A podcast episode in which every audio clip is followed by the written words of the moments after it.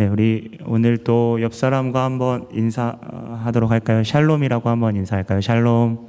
네, 네, 사람 또 앞뒤 사람 누가 앉았는지 보시고, 네, 이따 기도하는 시간 가운데 또 함께 기도했으면 좋겠습니다.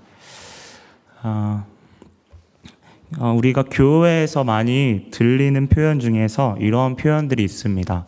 성령님을 의지합니다. 성령님 우리의 삶을 비추시고 인도해 주세요. 라는 우리의 표현을 듣는데요.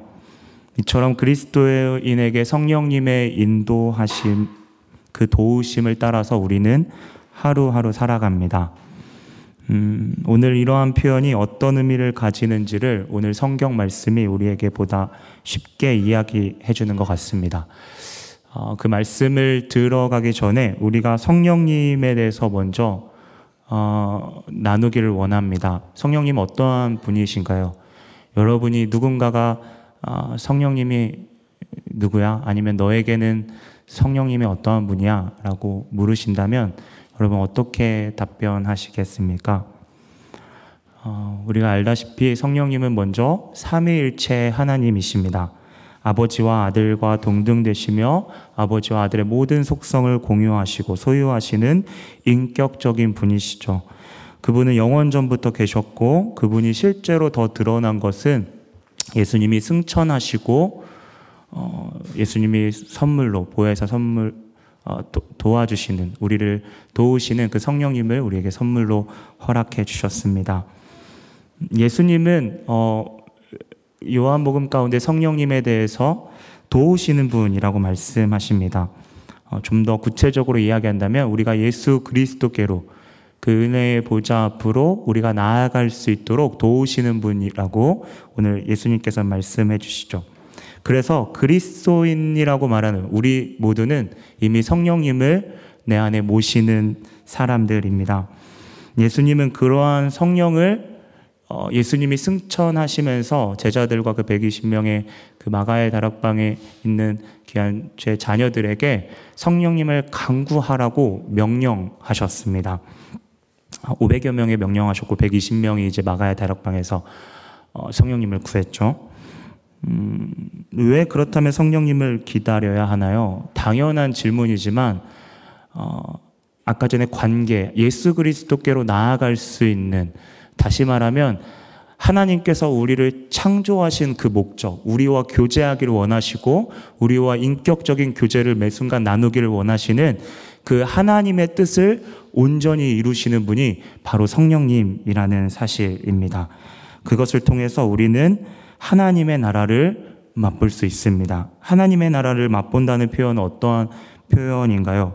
우리가 그분을 예수 그리스도를 지식적으로만 아는 것이 아니라 그 지정 의를 가지신 인격체이신 그 하나님을 우리가 인격적으로 관계 맺고 그분과 어, 함께하는 어쩌면 우리의 삶에서 우리는 의미를 추구하면서 살아가는데 그 가장 큰 의미인 그 관계, 어떠한 관계죠? 하나님이 우리의 아버지 되시고 우리는 자녀 된다는 그 관계를 깊이 인식하는 그 의미, 가장 큰 의미를 우리에게 어, 성령님이 허락하시고 우리는 그것을 예수 그리스도를 영접한다라고 이야기합니다. 그래서 우리가 단순히 사형리를 읽거나 예수님을 안다고 해서 예수님을 절대 영접한 것이 아닙니다. 다른 차원의 이야기인 거죠. 어, 반복하지만 인격적이신 그분께 우리가 인격적으로 반응하는 것. 그것이 예수님과 어, 예수님과 우리 사이에 우리가 영접했다고 고백할 수 있는 그 표현인 것입니다. 우리가 만일 예수님을 정말 구주로 영접했다면, 성령님의 도우심으로 그렇게 구주로 영접했다면, 어, 우리가 하나님과의 관계를 진정으로 알았다는 의미이고요. 하나님이 우리를 얼마나 소중히 여기시는지를 단순히 문자가 아니라 우리의 마음 깊이 깨달았다는 의미이기도 합니다. 그래서 마땅히 그분께 순종하고 그분께 겸손하게 우리의 삶을 맡기고 드리는 모습으로 우리는 나아갈 수 있게 됩니다. 이러한 첫사랑을 맛보았던 갈라디아 교회 성도들이었습니다. 하나님의 관계를 알았고 진정 그분을 사랑했던 오늘 성도들이었는데요. 그들이 어, 이스라엘이 마치 구약 시대에 점차 하나님을 떠나갔던 방법처럼 어, 겉으로는 하나님께 나아가지만 마음이 떠난 하나님께 나아가지 못하는 모습을 보이게 됩니다. 갈라디아 성도들이요. 바울은 이에 대해, 대해서 이렇게 말합니다. 너희가 성령으로 함께 걸어가라. 그래야 너희가 육체의 욕심으로 마치지 않는다. 라고 오늘 성경에서 이야기하죠. 이 말씀에 대해서, 어, 갈라디아 3장 1절에서 3절에 이미 말씀하고 있습니다. 제가 한번 하나님 말씀 봉독하도록 하겠습니다. 어리석도다 갈라디아 사람들아 예수 그리스도께서 십자가에 못 박히신 것이 너희 눈앞에 밝히 보이거늘 누가 너희를 꾀더냐? 내가 너희에게 다만 이것을 알려 하노니 너희가 성령을 받은 것이 율법의 행위로냐? 혹은 듣고 믿음으로냐? 너희가 이같이 어리석느냐? 성령으로 시작하였다가 이제 육체로 마치려 하느냐? 오늘 말씀 첫 부분에 읽었던 말씀과 동일하게 바울이 묻고 있는 겁니다. 지금 바울은 믿지 않는 사람들에게 이야기하는 것이 아닙니다. 그들은 이미 성령으로 시작하였고 그렇게 잘 달려온 사람이었습니다. 우리가 마라톤 경주를 어, 올림픽에서 보면 이렇게 쭉 달리다가 마지막 어, 스타디움의 이제 마지막 그 바퀴를 도는 그것을 우리가 생각하면 좋을 것 같습니다. 그렇게 잘 달려왔던 그들이 마지막 부분에서 육체에 그들을 방해했던 사람들에게 유혹되어서 그 꼬린점을 눈앞에 두고 육체로 맞추려고 하는 그 모습을 바울이 보니까 얼마나 마음이 찢어지겠습니까? 여러분, 육체로 마치는 것이 무엇인가요? 그들 마음 가운데 오늘 말씀에 육체의 소욕이 그들 가운데 여전히 있지만 그들이 겉으로 구원을 받기 위해서 나아가는 그들의 모습 가운데 합리화하면서 동시에 율법은 지키려고 하는 그 방식을 오늘 갈라디아 성도들도 동일하게 쫓고 있었다는 것입니다. 아마 유대인들이 이렇게 말했겠죠. 야, 우리는 몇백 년 동안 해봤는데 그거 안 돼. 그거 안 되더라. 너희도 해봐. 그거 결국에는 너무나 힘들어. 그렇게 유혹했겠죠. 대신 할례를 지켜야 돼. 그러면 나머지는 다 지키지 않더라도 너가 할례, 그 구원의 표징이기 때문에 어, 교묘히 그것을 바꿔서 그것을 구원에 마치 보증 수표처럼 이야기했던 유대인들, 유대교의 거짓, 정확히 말하면 거짓 선지자들의 모습이었습니다. 하지만 성경은 무엇을 말하고 있습니까? 오늘 혹시 아침 묵상 아, 아침 묵상에 오늘 큐티 오늘의 말씀을 혹시 묵상하셨던 분들이라면 어, 제가 어, 방금 인용하려고 하는 그 말씀이 그 말씀 가운데 신명기 30장에 나와 있습니다.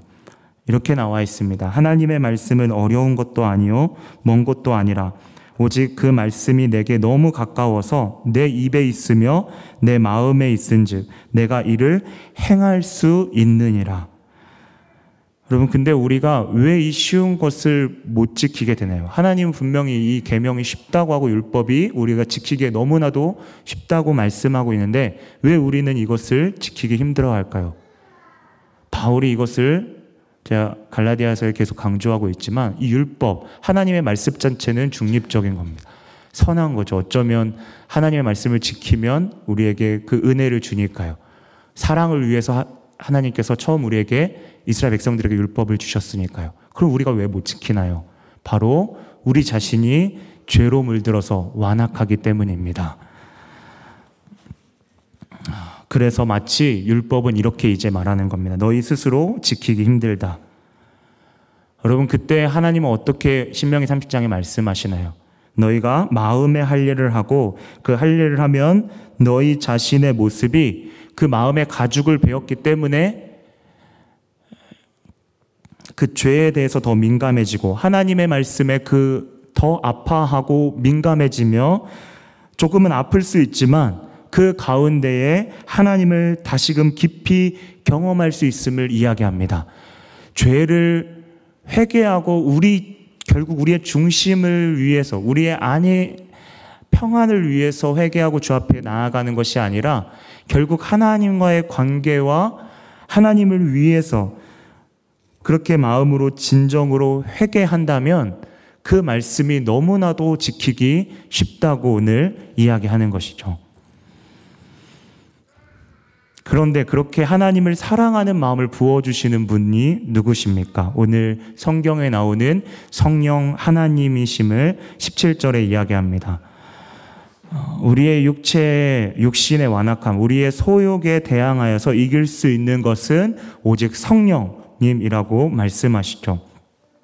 이 성령님은 하나님의 말씀을 우리 가운데에 생각나게 하셔서 우리가 원하는 일, 즉 우리의 욕망대로 우리의 뜻대로 살아가지 않게 하시고 그분을 따라가는 길이 가장 복된 길임을 우리를 통해 말씀을 통해서 깨닫게 하시고 마땅히 그 순종의 길로 이끌어 주시죠.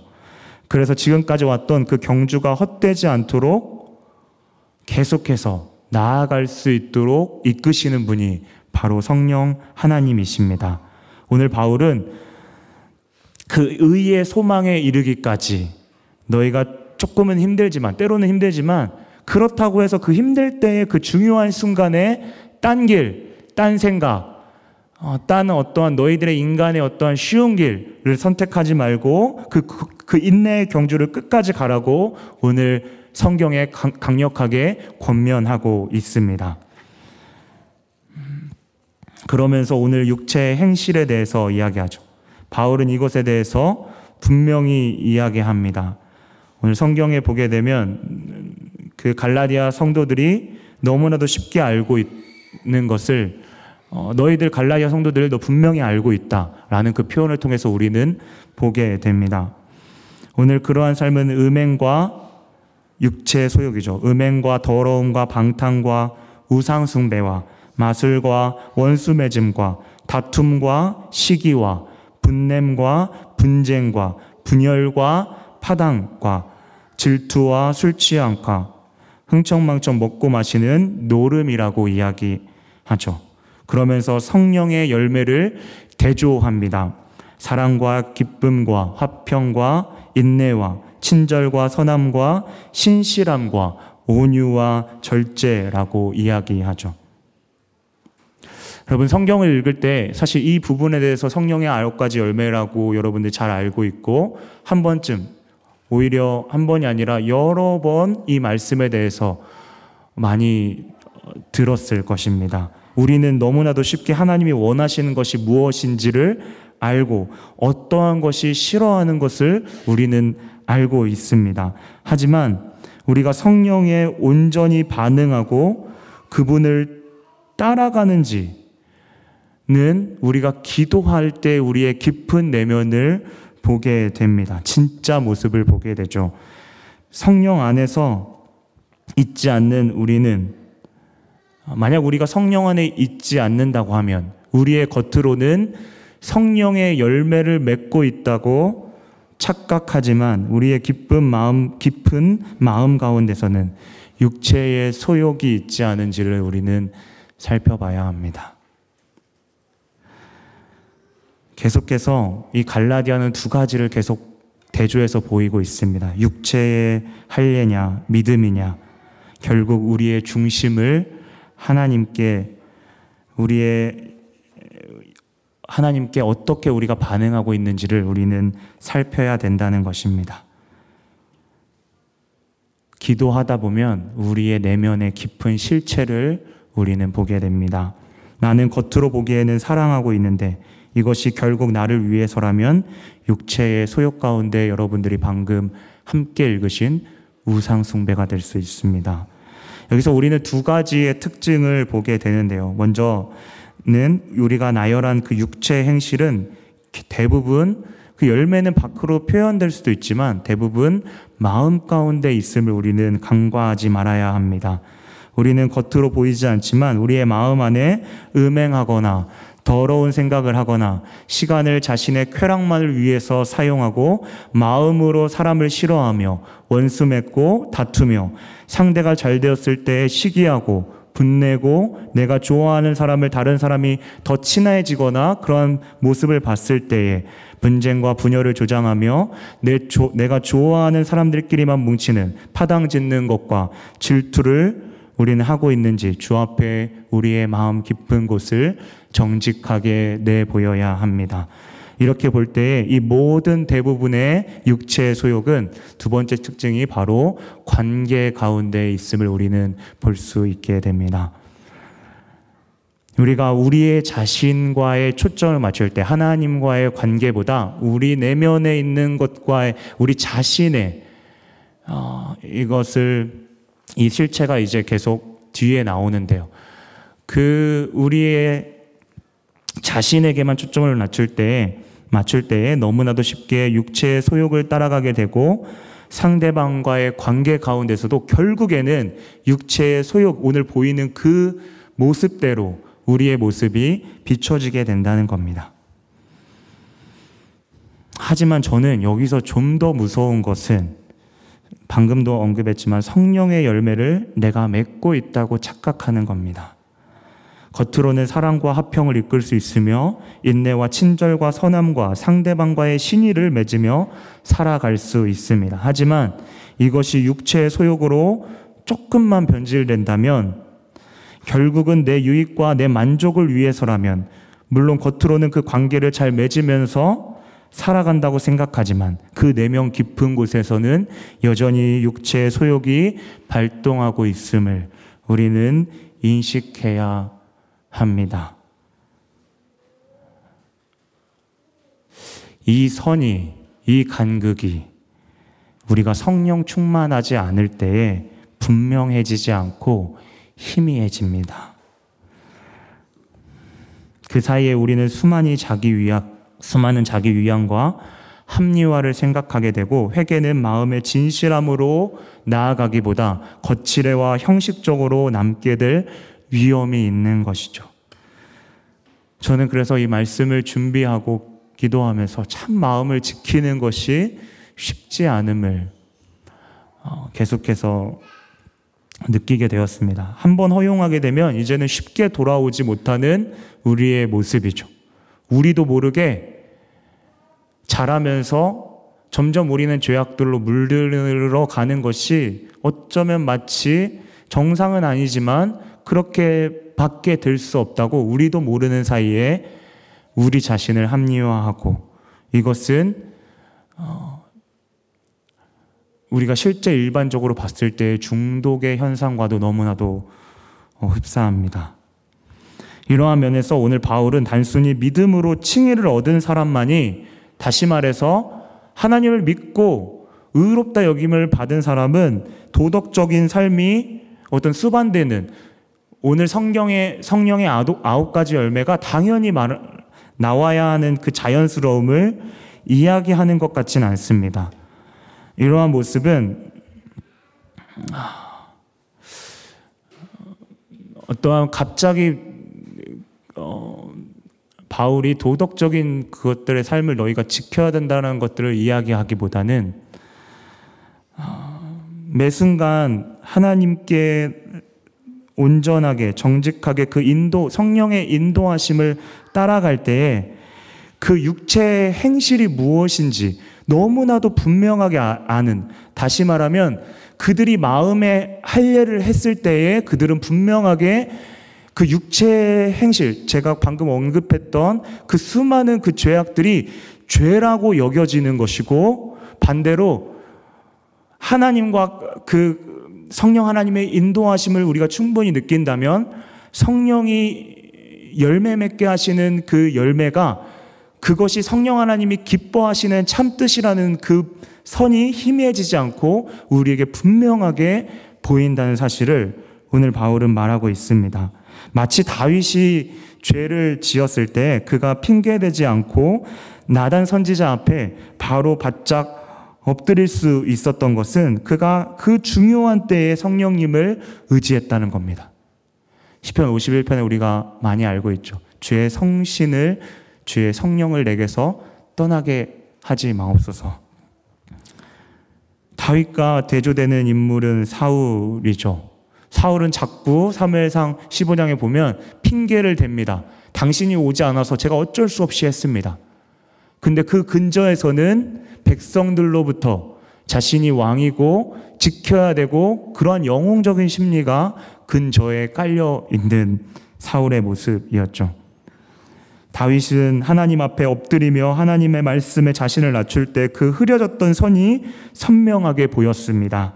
이러한 면에서 성령의 열매는 구원받은 백성이 마땅히 보여야 하는 열매라기보다는 우리가 성령을 온전히 의지할 때에 진정으로 성령이 기뻐하시는 열매로 우리의 마음과 발길이 온전히 향하게 된다는 의미이고 이것은 단순히 구원이 칭의 그러니까 과거의 구원의 그것이 끝났다는 것이 아니라 구원은 미래의 종말적인 의의 소망을 두고 예수 그리스도를 우리가 그 천국 저 천국의 그 문 앞까지 가는 그 순간까지 우리는 어, 그 안에서 방심하지 않고 빌립보서의 바울 사도가 이야기했던 것처럼 두렵고 떨림으로 우리를 우리는 구원 가운데 나아가야 함을 오늘 성경은 우리에게 말씀하고 있습니다.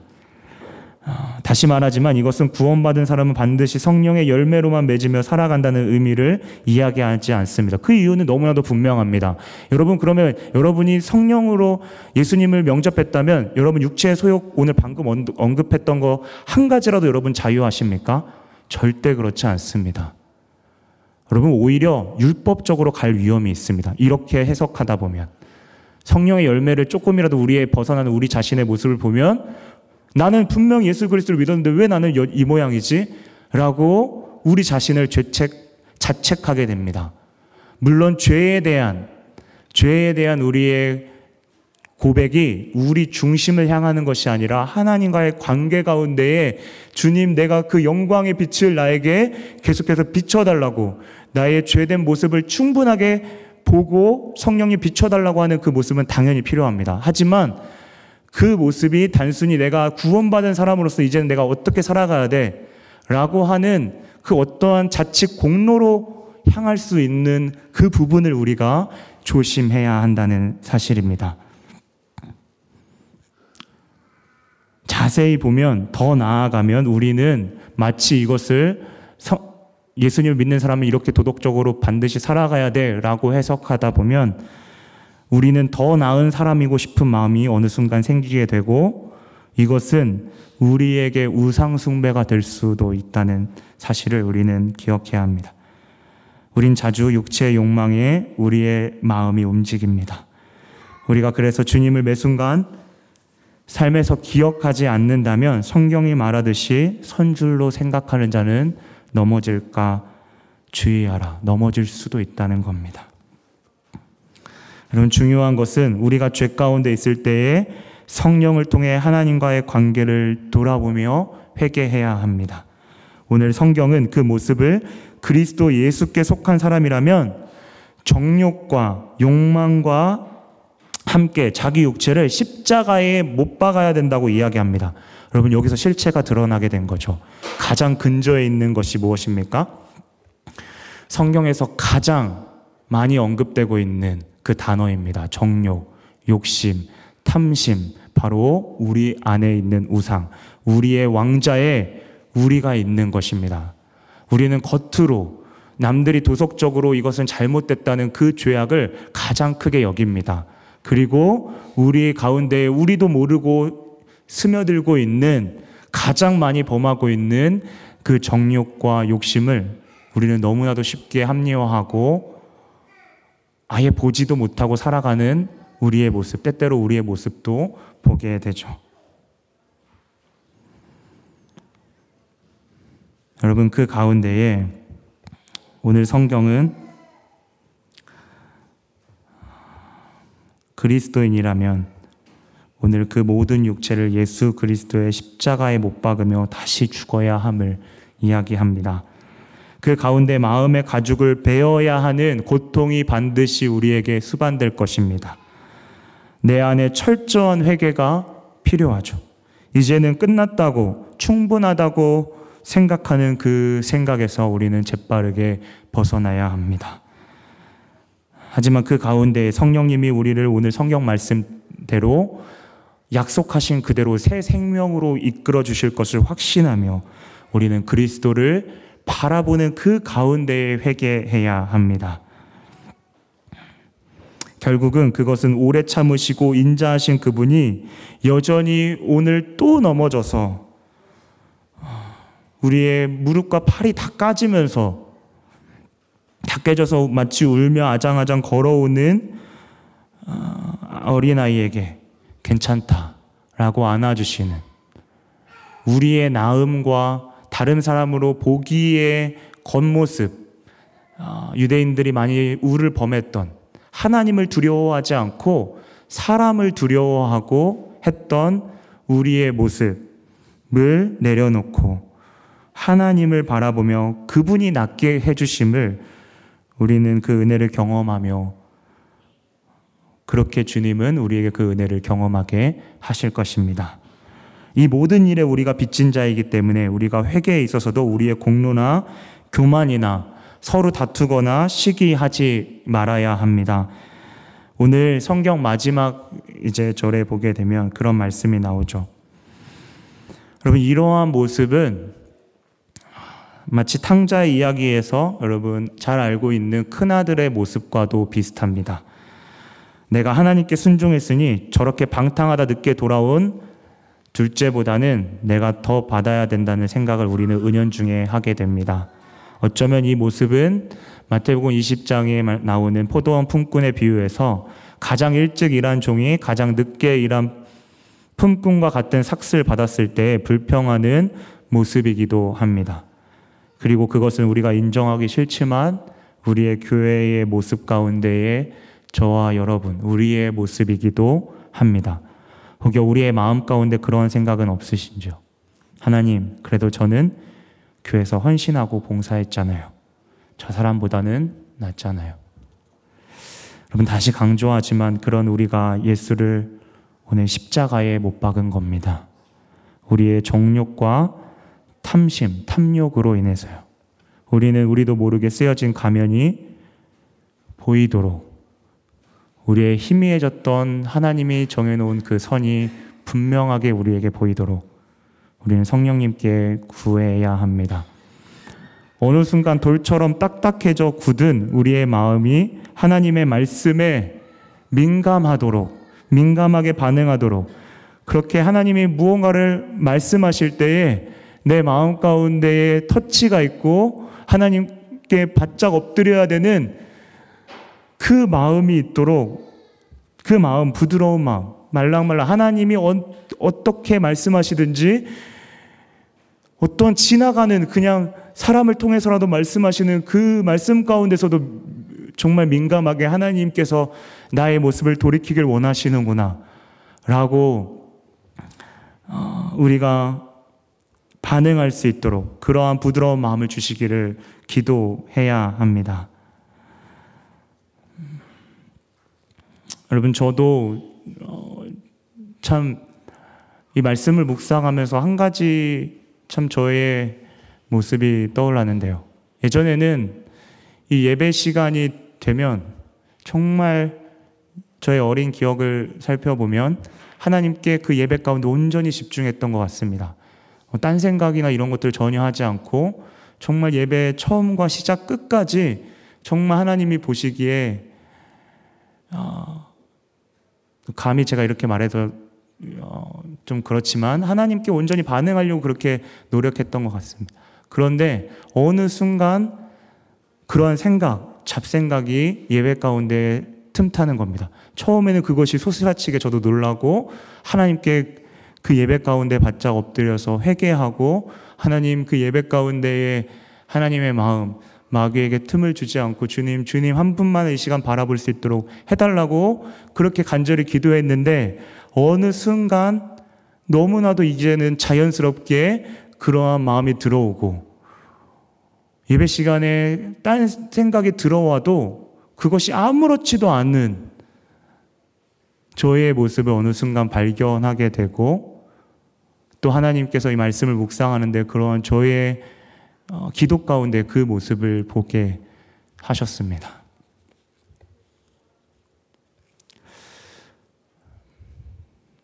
다윗과 같은 마음을 하나님 하나님의 임재를 어느 순간 하나님의 임재가 동일하게 사라지고 있더라고요. 여러분 이렇게 보면 하나님의 말씀을 지키, 지켜 행하는 것이 쉽지 않게 보입니다. 하지만 우리가 신명기의 말씀을 우리가 봤던 것처럼 하나님께 돌이키고 그분을 사랑하고 뜻을 다해서 섬길 때 그렇게 자신을 매 순간 부인하고 십자가에 못 박으며 하나님이 우리를 얼마나 사랑했고 우리를 얼마나 얼마나 소중히 여겼는지를 우리가 곰곰하게 말씀 가운데 조용히 깊이 묵상할 때에 여전히 우리를 돌이키기를 원하시는 그 성령 하나님의 세밀한 음성을 우리는 들을 수 있고 오늘 희미해져 갔던 우리의 경계선이 하나님이 원하시는 그 무엇이 어떠한 모습인지 처음에는 우리 자신의 그 육체의 소욕을 보게 하시겠죠. 그리고 동시에 하나님이 원하시는 뜻과 방향이 무엇인지를 그 빛을 그 우리가 가야 되는 길의 빛을 우리에게 비춰 주실 것입니다.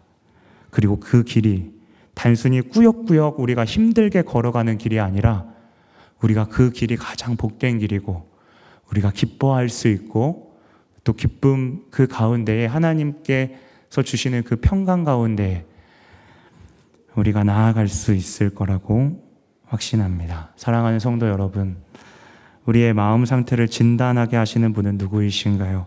바로 성령님이십니다.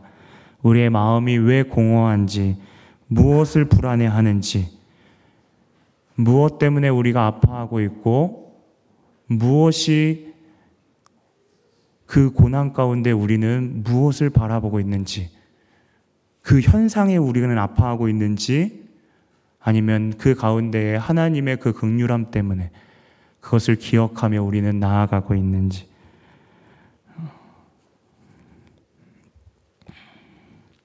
우리는 정직하게 돌아보야, 돌아보아야 합니다. 가끔 하나님의 일이라고 하지만 내 유익을 생각할 때가 너무나도 많은 것 같습니다. 선이 분명하지 않은 가운데 일어나는 현상이죠. 어, 저번 음, 이번 저번 오픈 마인드 썼던 그 형제의 글을 읽으면서 어, 그 모습이 정말 저의 모습일 수 있겠다는 생각을 너무 공감하며 읽었습니다.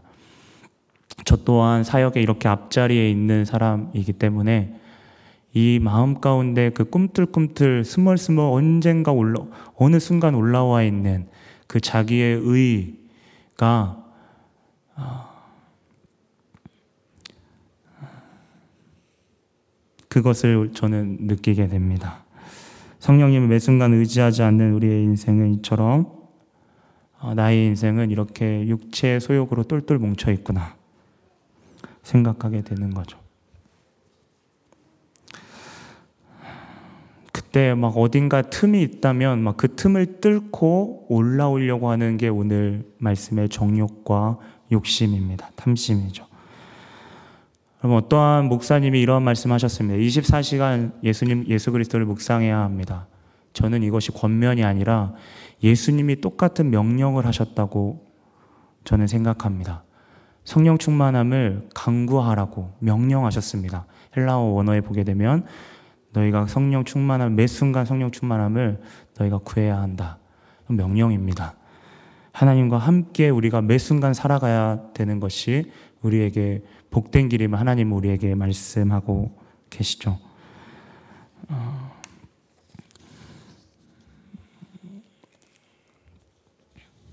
더불어서 오늘 성령의 열매를 보게 되면 어, 먼저는 우리는 스스로 열매 맺지 못하는 존재라는 것을 우리는 보게 됩니다.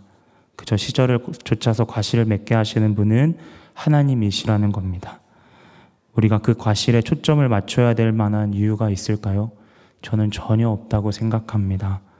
사실 어쩌면 우리가 초점을 맞춰야 하는 것은 오늘 말씀의 제목처럼 성령께서 인도해 주시는 대로 살아가는, 살아갈 수 있도록 우리를 극률히 여겨달라고 그 길이 무엇인지를 보여달라고 우리는 강구해야 합니다.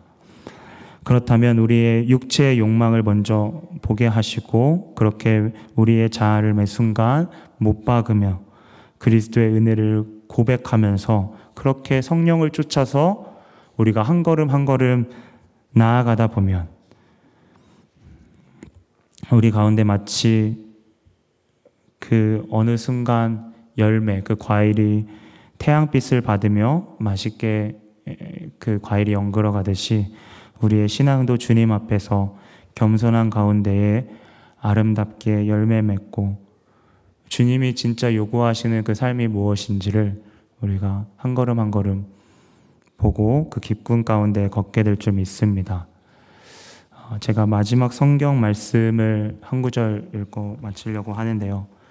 어, 바울 사도가 오늘 갈라디아서를 기록했던 바울 사도가 순교 직전에 가장 마지막 편지였던 디모데 아들 사랑하는 아들 디모데 영적 아들 디모데에게 마지막 권면하는 말입니다.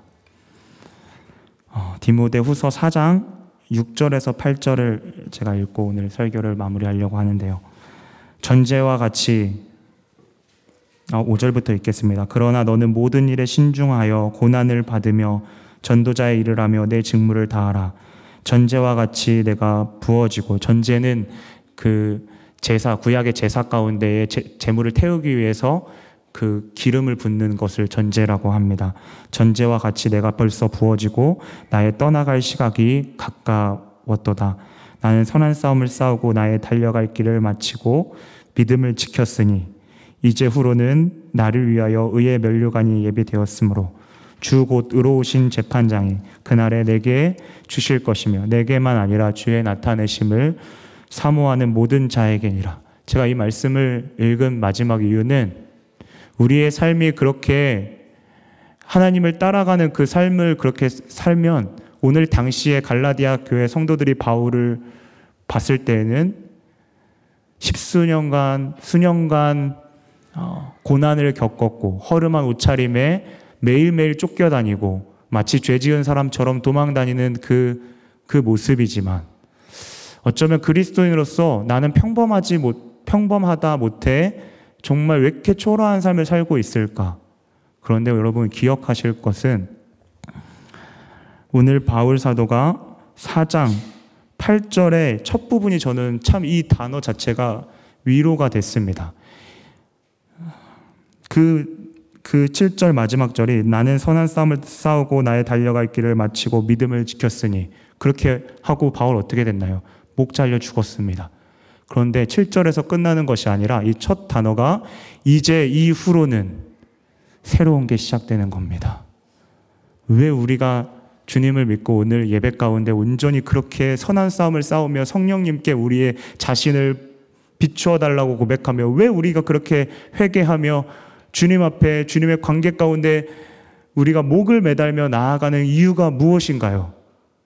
하나님과의 그 영원한 관계, 하나님이 우리를 창조하시고 우리를 지으셨던 그 하나님의 임재와 영광을 이제 이후로는 이제 이후로는 내가 영원히 이 삶이 끝이 아니라 이제 이후로는 주 곧 재판장께서 나에게 그 준비하신 그 면류관과 함께 나는 주님과 영원히 거하는 이 삶이 이 땅이 끝이 아니라 우리는 나그네 인생이고 순례자로서 오늘도 세상 사람들은 우리를 보기에 미련하다고 이야기하지만 우리의 상황을 사방을 우겨쌈을 당하지만 그렇게 십자가의 도가 믿지 않는 자들에게는 미련한 것이지만 우리를 구원하시는 구원받은 우리에게는 하나님의 능력이 되면이라.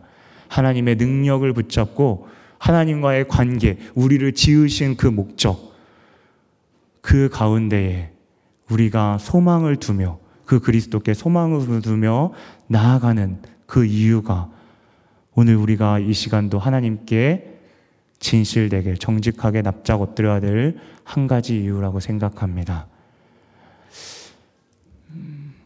무엇을 꿈꾸고 계십니까? 눈앞에 보이는 것이 아픔과 고통뿐이 보이지 않으십니까? 먼저는 하나님의 위로가 있길 원합니다. 하지만 그곳에서 저는 머물지 않기를 권면합니다. 더 나아가서 우리를 우리를 보시는 우리 눈앞에 오늘 생명계 말씀처럼 내 입술, 내 앞에 말씀을 주겠다고 예수님이 그 말씀 대신 예수님이 여러분 눈앞에 계신다는 것, 여러분과 함께 하신다는 것, 여러분 우리와 함께 걸으신다는 것을 우리가 믿음으로 고백하며 오늘도 하나님의 임재를 구하는 예배 또 기도의 시간이 되기를 다시 한번 주님의 이름으로 부탁드립니다. 우리 함께 기도 찬양하고 기도하도록 하겠는데요. 우리 처음 불렀던 찬양에 우리 같이 좀 나눴으면 좋겠습니다.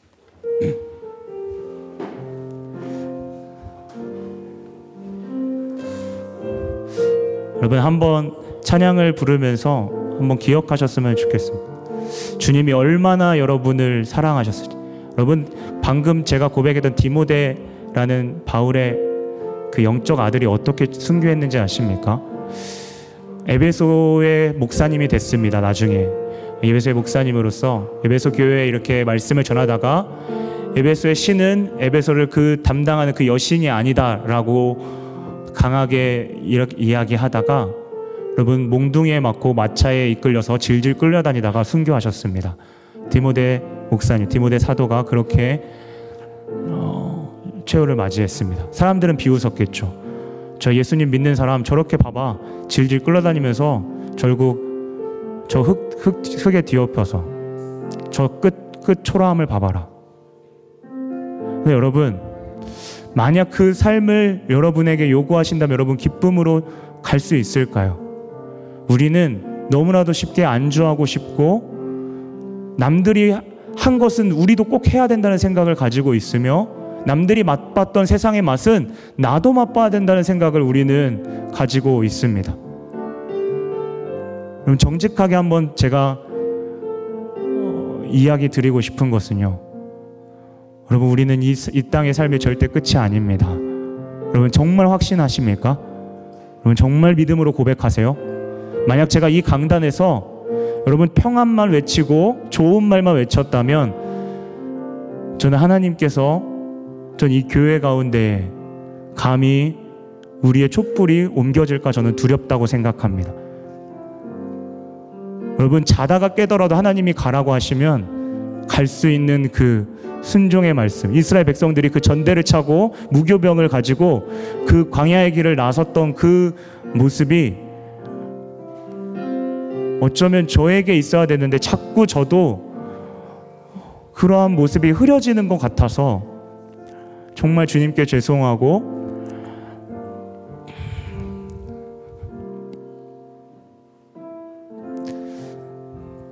정말 죄송스럽습니다. 우리 한번 잠은 자다 보고 주님 앞에 나아가셨으면 좋겠습니다. 주님을 주님을 따라 함께하는 삶은 텍스트가 아니라 정말 행복한 삶입니다. 그것을 맛봐야 됩니다. 저는 저는 저는 위험한 생각 중에 하나가 하나님을 인격적으로 체험하지 않는 사람이 예수 그리스도에서 말하는 부분을 저는 감히 위험하다고 생각합니다. 저는 이 시대에도 하나님은 분명히 인격적인 분이시기 때문에 우리에게 인격적으로 여전히 반응하고 계시고 우리는 그 인격적인 하나님을 매일매일 경험할 수 있다고 저는 감히 확신하며 이렇게 말씀드립니다. 만약 우리 가운데 하나님의 임재가 느껴지지 않는다면 여러분 더 바짝 엎드리십시오. 하나님 불쌍히 여겨달라고 가슴을 치면서 회개하십시오. 내 마음 가운데 요동하지 않고 여전히 그냥 똑같은 생활로 나아가고 있고 아무런 느낌과 감정, 영적인 무감각증에 빠져 있다고 하면 정말 가슴을 치면서 하나님께 회개하면서 주님 저 좀 불쌍히 여겨달라고 정말 다윗과 같이 그러한 마음으로 나아가시기를 다시 한번 간절히 주님의 이름으로 부탁드립니다. 이 시간 우리가 나아갈 때 주님 앞에 정직하고 진실하게 나아가십시다. 다른 그 어떠한 것들이 아니라 하나님, 하나님의 관계만을 하나님 저는 진, 진정 원합니다. 하나님 저를 붙들어 달라고, 저를 좀 불쌍히 여겨 달라고, 저의 그 마른 뼈와 같은 그 마음 가운데 생기를 허락하여 달라고 우리 시간 찬양으로 하나님 앞에 다시 한번 고백 했으면 좋겠습니다. 그렇게 고백하며 나아가도록 하겠습니다.